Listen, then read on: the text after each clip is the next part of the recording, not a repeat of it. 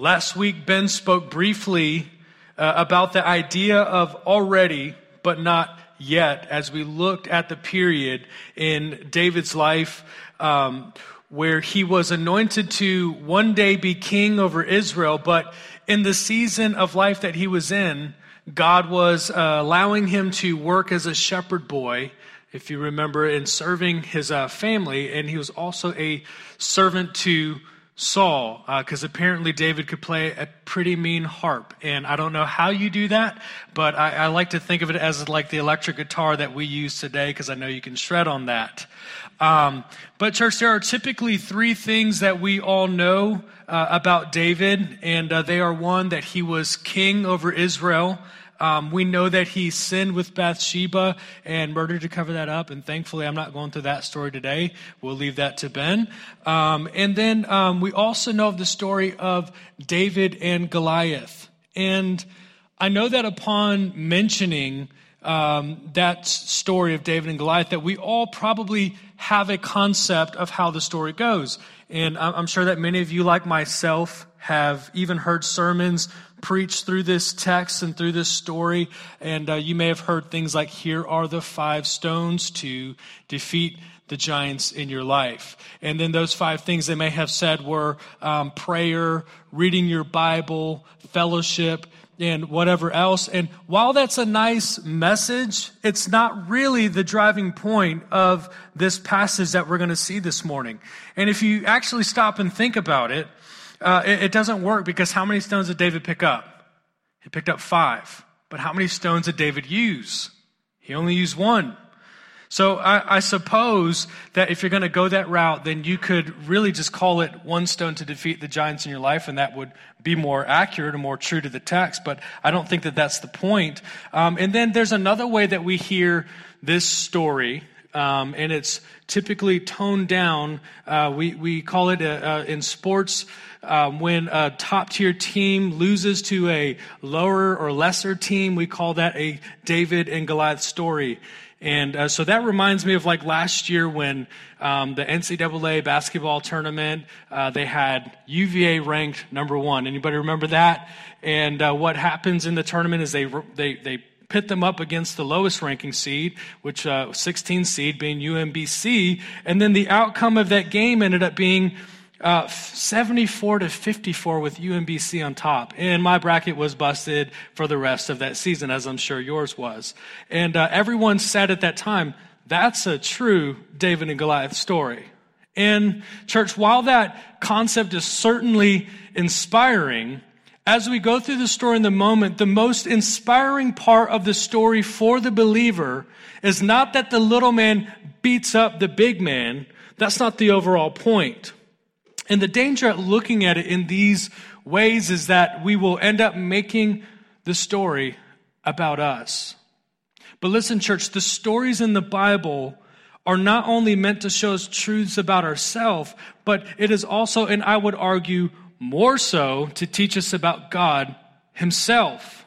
And so, if God's Word is His self disclosure, if God's Word is His way of making Himself known to the world, then what we will find throughout the Bible in every story is a truth about God that we should learn.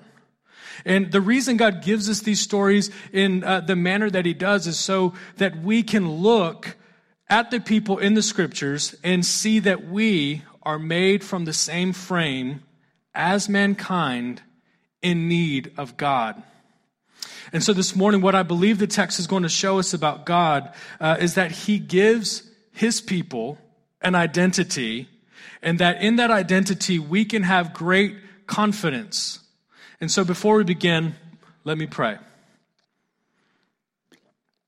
Father, we come to you this morning because Lord, we are in need of you always, and uh, really is in need of seeing you through your word. God, we're all gathered here this morning for that. And God, let us see how strong and mighty that you are as we go through this text. I pray that it would build our confidence so that our trust remains steadfast in you alone, our rock and our fortress. God, help us to receive your word in this time. I pray you draw your people nearer to yourself. God, I pray that you would draw those who are here and far from you, draw them to yourself, Lord. And that all of us today would really see our great need for Jesus, our rescuer, our deliverer, and our savior. We ask these things in the mighty name of Jesus. Amen.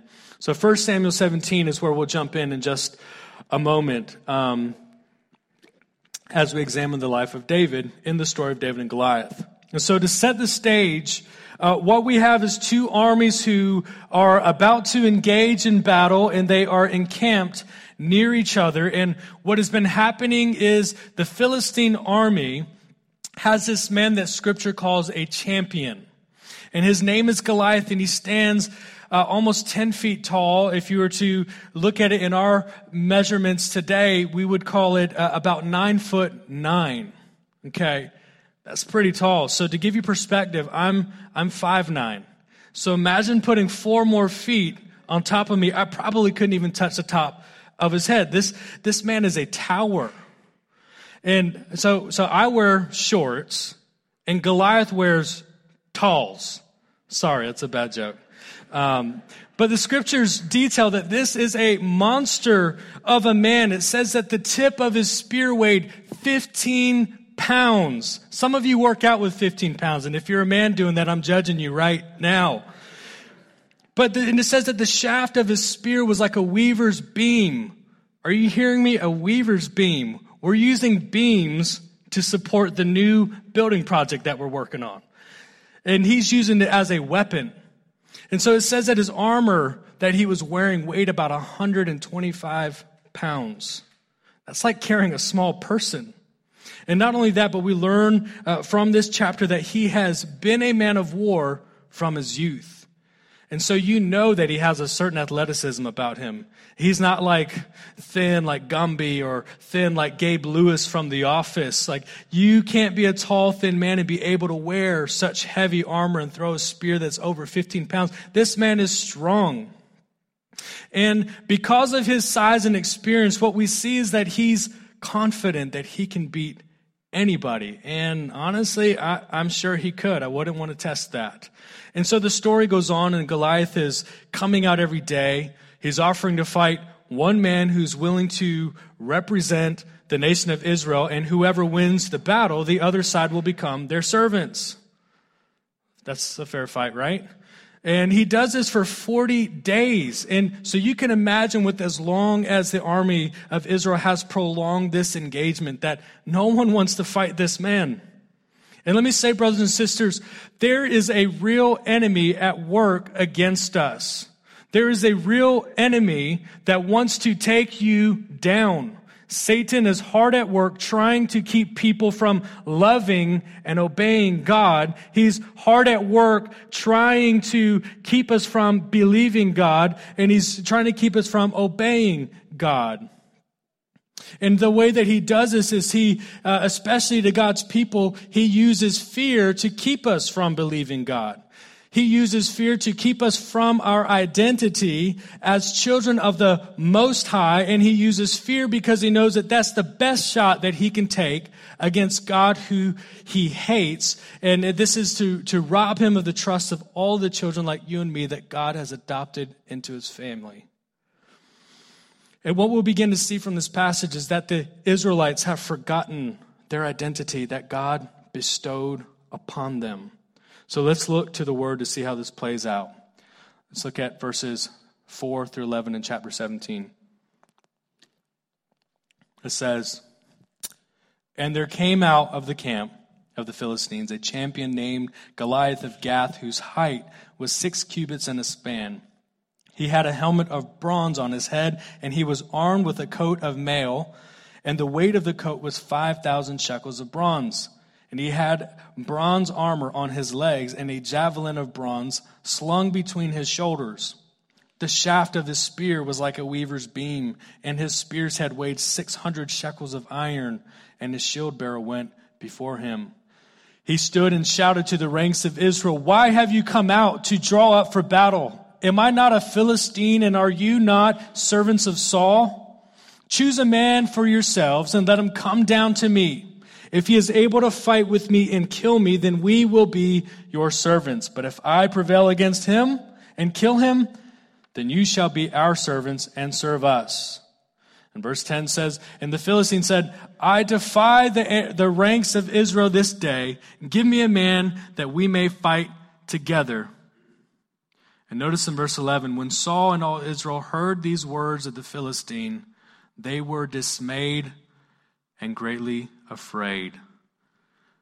Church, this is the reaction of Saul and his army when they heard the words of the Philistine. They were dismayed and greatly afraid. And we can see just how afraid that they were because it has been 40 days that Goliath has been coming out and defying the people of Israel and their Lord, and no one has stood up to fight. Friends, their fear has crippled them. Friends, their fear cost them 40 days worth of supplies as they remain encamped at the battle line. It cost them 40 days away from their families. Their fear cost them 40 days of no peace inside.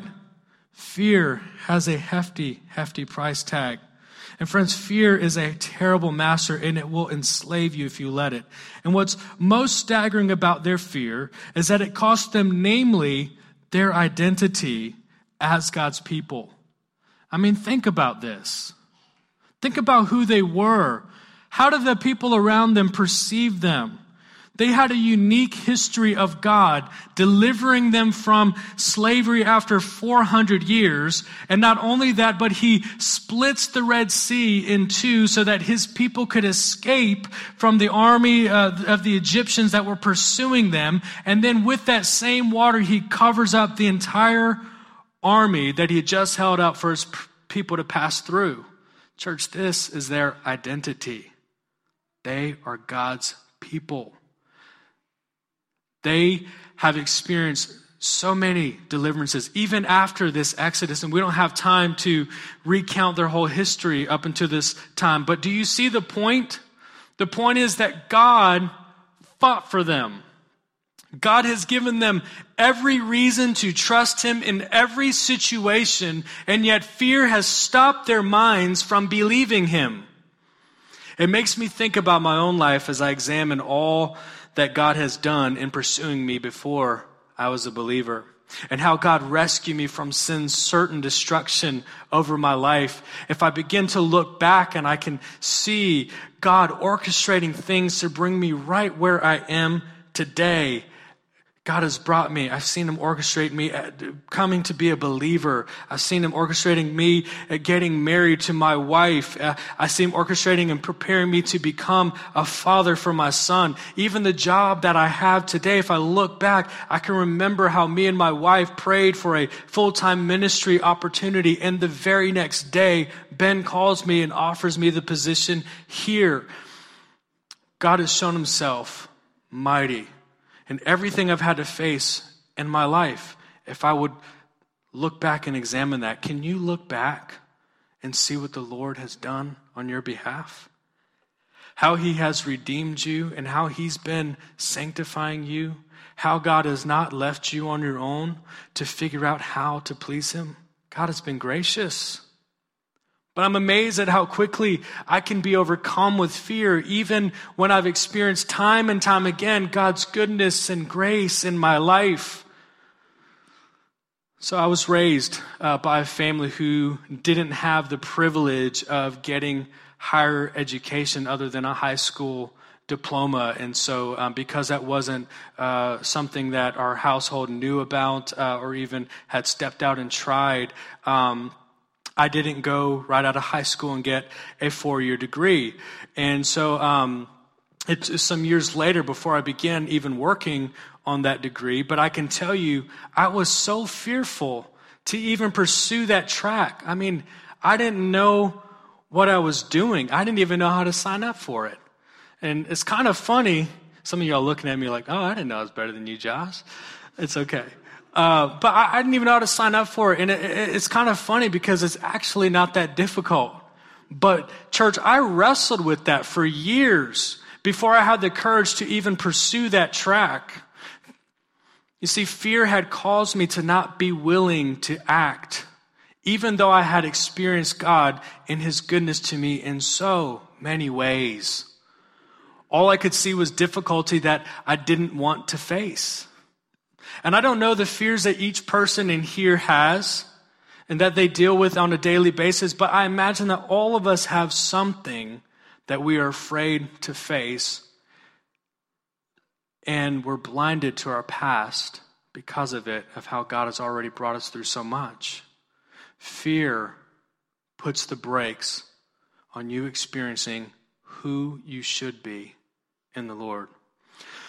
The Israelites had forgotten what God has done in their past, and uh, they are limited by their fear, only seeing the here and the now. But then David comes on the scene and uh, he discovers what's been going on.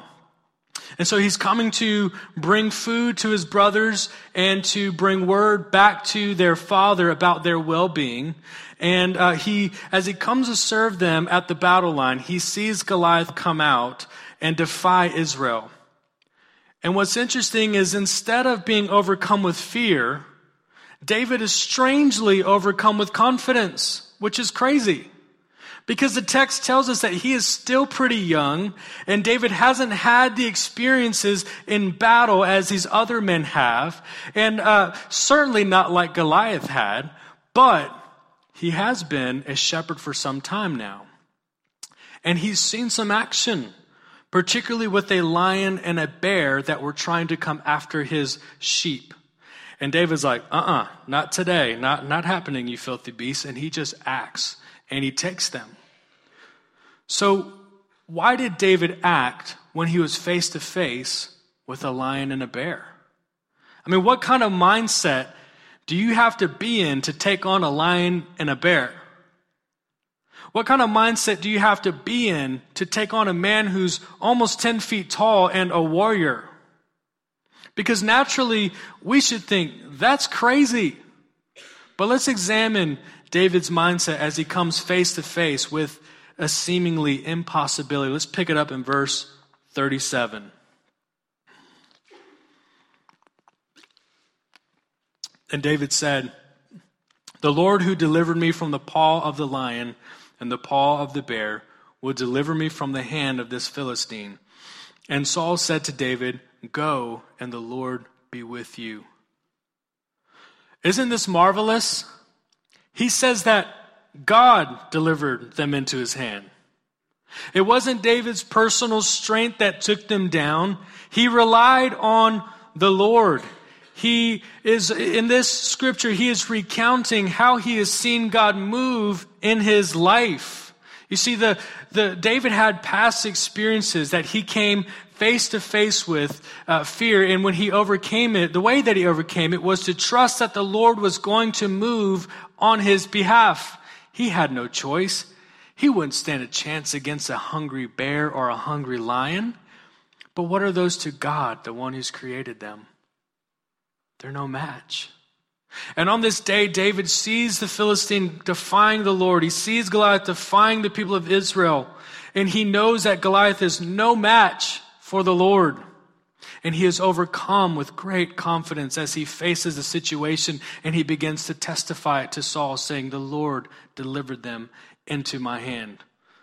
Church, don't despise the hard things that God brings you to because they are more than likely the things that God is using to prepare you for what's to come. And I'm sure that David didn't understand the big picture of what God was preparing for him when he faced the lion and the bear in these moments, but he acted when the situations arose. God wants us to trust him enough to act when we are faced with the trials of life. He doesn't want us to be uh, come crippled by fear and unable to step out and try. Isn't that what faith is all about? trusting that God is with you. Brothers and sisters, every trial, every hardship that we face as a believer is never a waste with God. God always has a multifaceted plan of beauty for every one of his children in which he is going to show himself mighty through them. Isn't this the promise of Romans 8 28? Let's look at it. It says, And we know that for those who love God, all things work together for good for those who are called and uh, according to his purpose.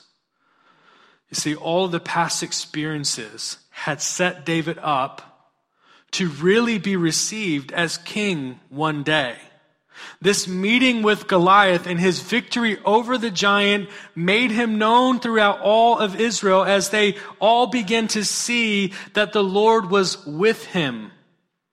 And this is his first big public appearance, and what a way to show up. And I, am sure that even this battle, as David in the future looked back on uh, um, his life, it proved to be profitable to God's plan for his life of becoming king. I'm sure it contributed to the men following him as he begins his journey of becoming king and even the commander of their army. They all know that he is the one that the Lord used to deliver them from this Philistine enemy.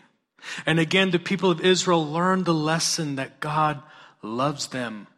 And do you know how I know that? Because he showed it to them.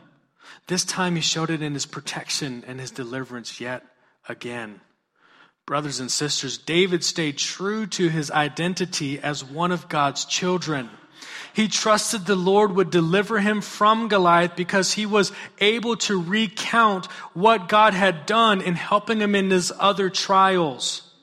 This is a man who knows that the living God, he knows the living God, and I want to, to show you David's confidence in God Almighty as the Lord delivers Goliath into his hand. Let's read starting in verse 45. It says, Then David said to the Philistine, You come to me with a sword and with a spear and with a javelin, but I come to you in the name of the Lord of hosts, the God of the uh, armies of Israel, whom you have defied.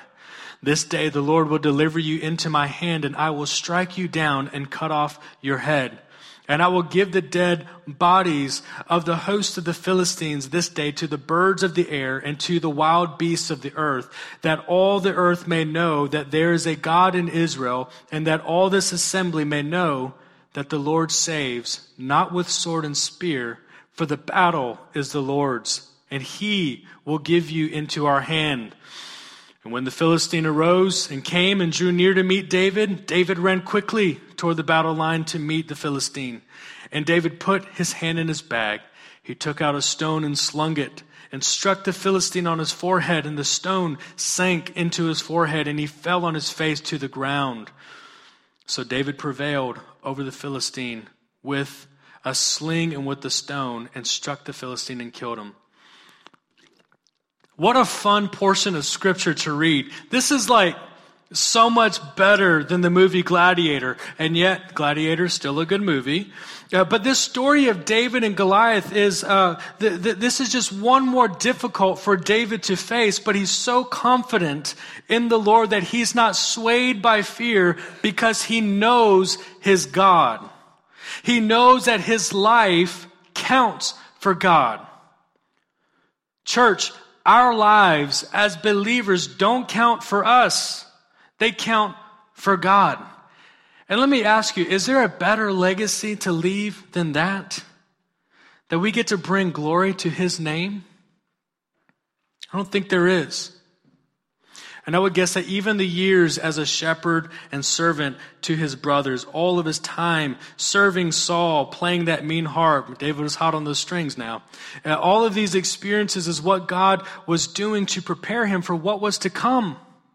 And church, all of the experience that we have in our lives are just digging a deeper well of experience to draw from so that we will be most profitable for God's glory. And if you're not careful, you will not, if you're not looking for the ways that God is cultivating your life to fill your well with experiences, that, that you would make his name known through those things, then you will miss it.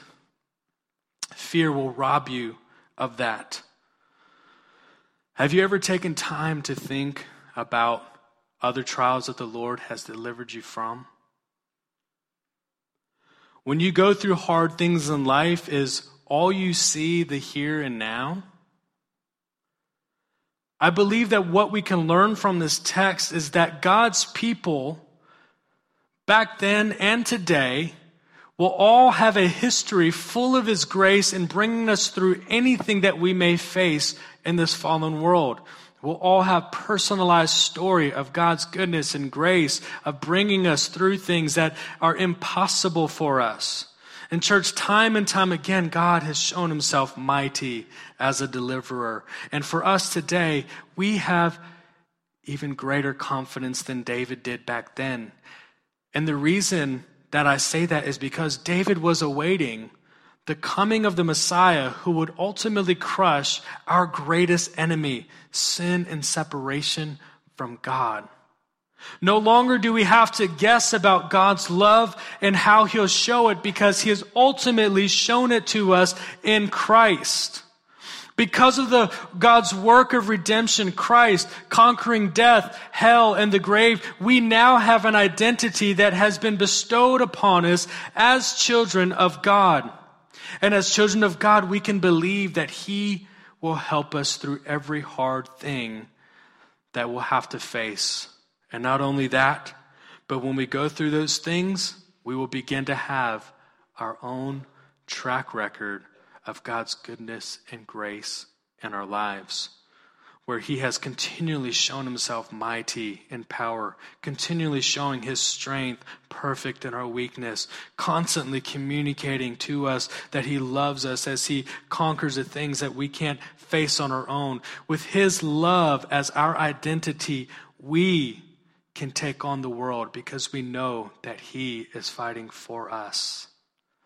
And so this morning, for some of us, fear is keeping. keeping you from facing what you need to uh, do in your life. And uh, what would be helpful for you is to go and reflect on the ways that you've seen God at work in your life. Recount the many blessings that He has given as He's brought you through other trials. And for some of us, we need to do like David did to Saul and the nation of Israel and just testify of the Lord's goodness in your life so that your friends can hear that and be encouraged. And then maybe for some of us, we need to stop listening to others' fears and imposing them on ourselves. And we need to look to God for His perfect peace and strength.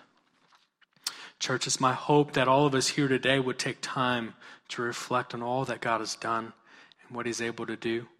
Don't be blinded by the here and the now. Don't let fear rob you of your identity. Live out your identity as a child of God, confident in His love for you and willingness to fight the battles that are too great for us. And I'll leave you with the words of Jesus as he's speaking to the disciples before he uh, goes and is crucified. He says these words to them and just just highlighting his love and his concern, his care. And church, God loves us. And so let me leave you with these words. It says uh, in John 14, 27, Peace I leave with you. My peace I give to you. Not as the world gives, do I give to you. Let not your hearts be troubled, neither let them be afraid. Let's pray.